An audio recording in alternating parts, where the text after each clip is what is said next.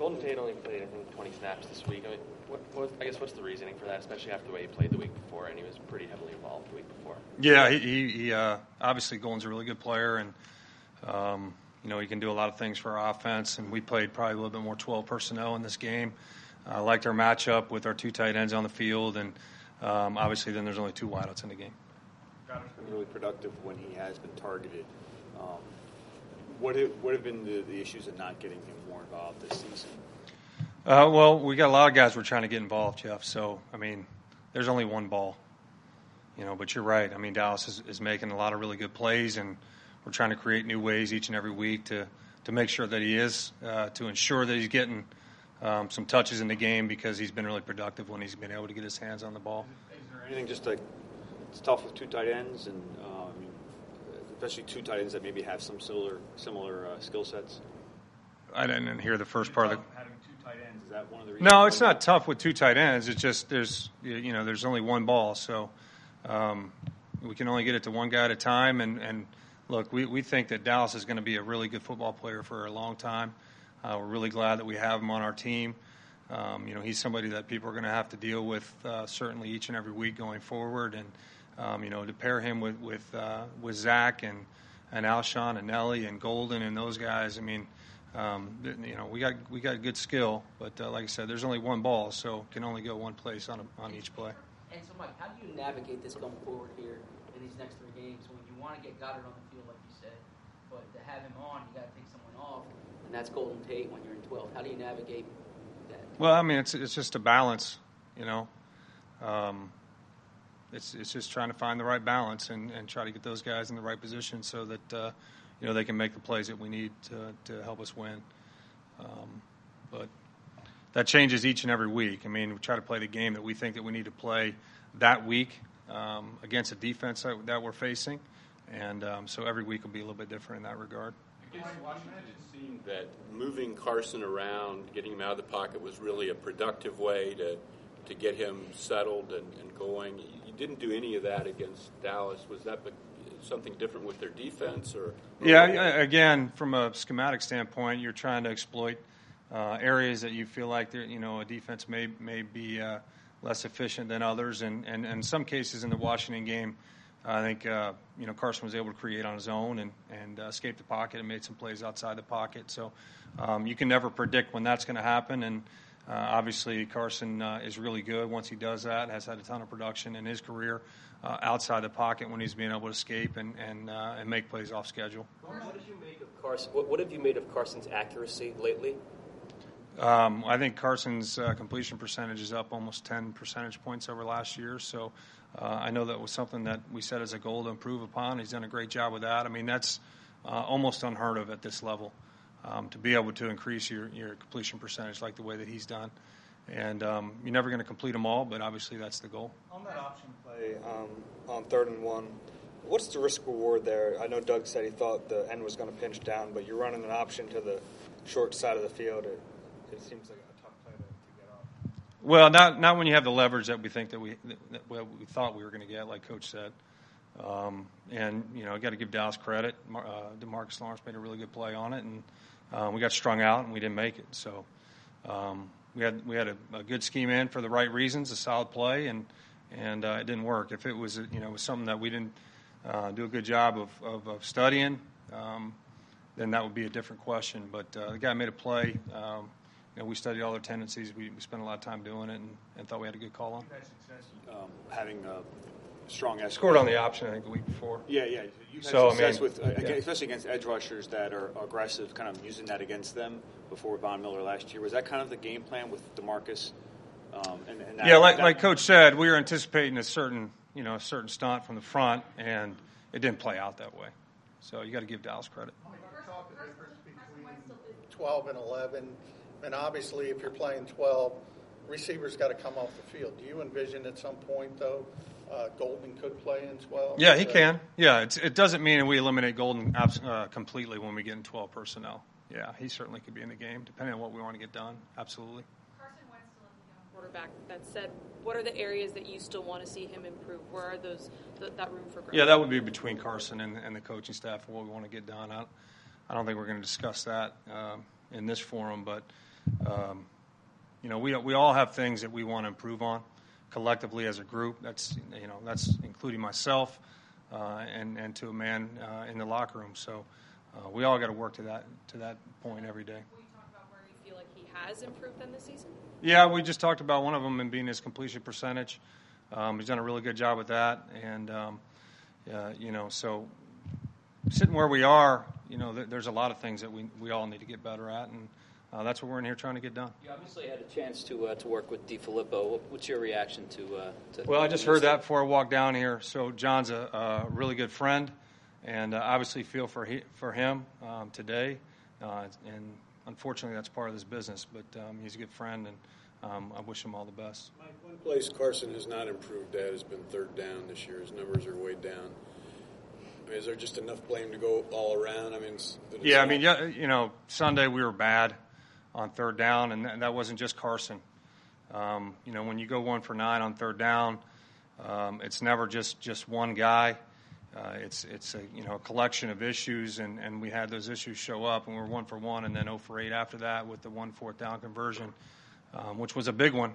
Uh, we got the Sproles and, and put us in position to score. So uh, we've got to do a better job uh, on third down and sustaining our drives and um, you know getting getting more points out and more production uh, in the first half.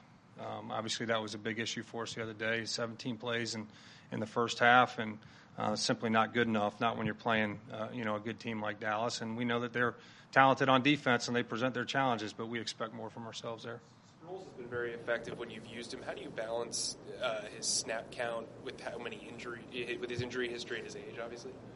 Well, I don't think we're factoring any age into it, but certainly coming off the injury, we, you know, uh, Duce manages that and and uh, and does a really good job with the substitution pattern and um, keeping a close eye on those guys. What stood out to you about Goff and Gurley during your time When you, when you look at the Rams' uh, defense, from an offensive coordinator standpoint, does it start with the front and Aaron Donald and Ndamukong Suh? Yeah, what do you think? yeah, they get your attention pretty quickly. You know, really talented up front and uh, very disruptive. So, um, worthy of all the praise that they've gotten.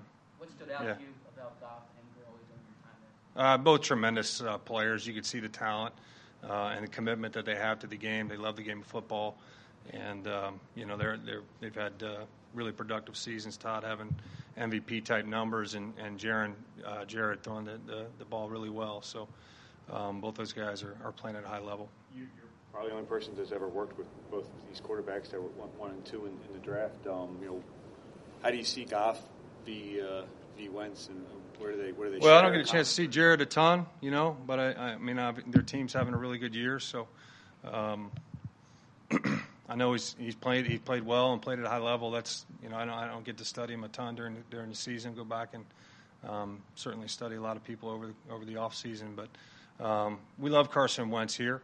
Uh, I'm glad to be here with the Eagles and this organization, and Carson's going to be the quarterback of this team for a long time, and uh, he's going to help his team win a lot of football games. So. Um, we just got to, you know, collectively, we got to get back on track and, and uh, do what we do best. Josh had a pretty big run early in the game against the Cowboys, um, but there wasn't a lot of balance in this one, even though you guys weren't that far behind. Why, why do you think that was? Well, I think part of it was we, you know, we didn't have a good first half. I think 17 plays in the first half, and um, you know, one of those drives was a two-minute drive, so they, you know, they were all passes there. That might have been four or five of those plays um, before the turnover. So, uh, you know, we didn't have a lot of opportunities, and that goes back to the third down question. You know, we got to convert on third down, put ourselves in manageable third down situations to make. Um, and then in, in the second half, uh, uh, again, um, had a, we're getting a lot of production out of the passing game. Carson was whatever 10 or 14 or something like that in the fourth quarter.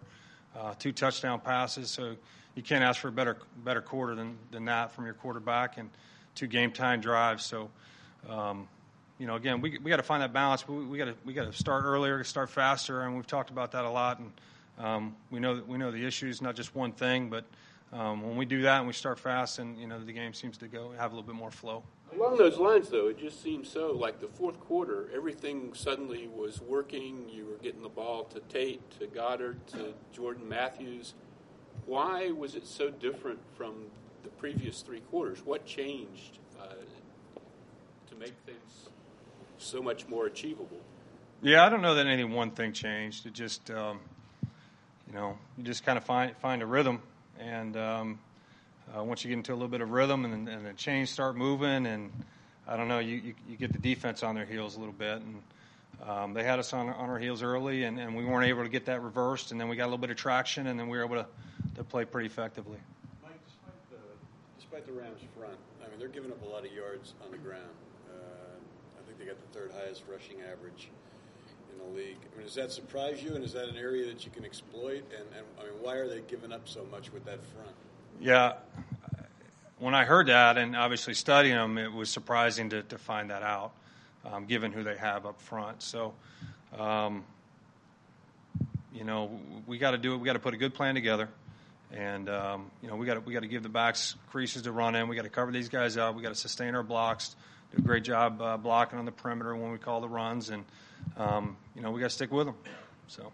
Mike, with the, the lack of success the offense has had in general this year, there's going to be a lot of criticism, and a lot of that's going to fall on you as the coordinator, you know, up to wondering about your job security. How do you handle that criticism? I just come to work and, um, you know, I don't, I don't really get involved with with any of that stuff. Just trying to put a great plan together and try to win one game this week. How have you found defenses, and what, what gives them trouble when you do have two um, receiving tight ends that can catch the ball down the field? Do they do they match up with two safeties generally? I mean, what, what Some you- teams will. Some teams will play um, uh, a safety on, on one of them or a big nickel, if you will. Um, change up, you know, change up schematically rather than state-based defense. Um, you try to predict that as best you can based on how they might have played other people on tape and, and how that you know you, you feel like they might judge the uh, skill level of those players. On the uh, on the sack fumble last week, was there anything Carson could have done in that spot, or was it a matter of just that it's done on the left side, uh, getting home? Yeah, I mean, I think he's just just getting ready to release the ball, so it was just kind of one of those things. Mike, have you guys done any uh, any studies on uh, when you're running tempo and how that has and how those drives have resulted?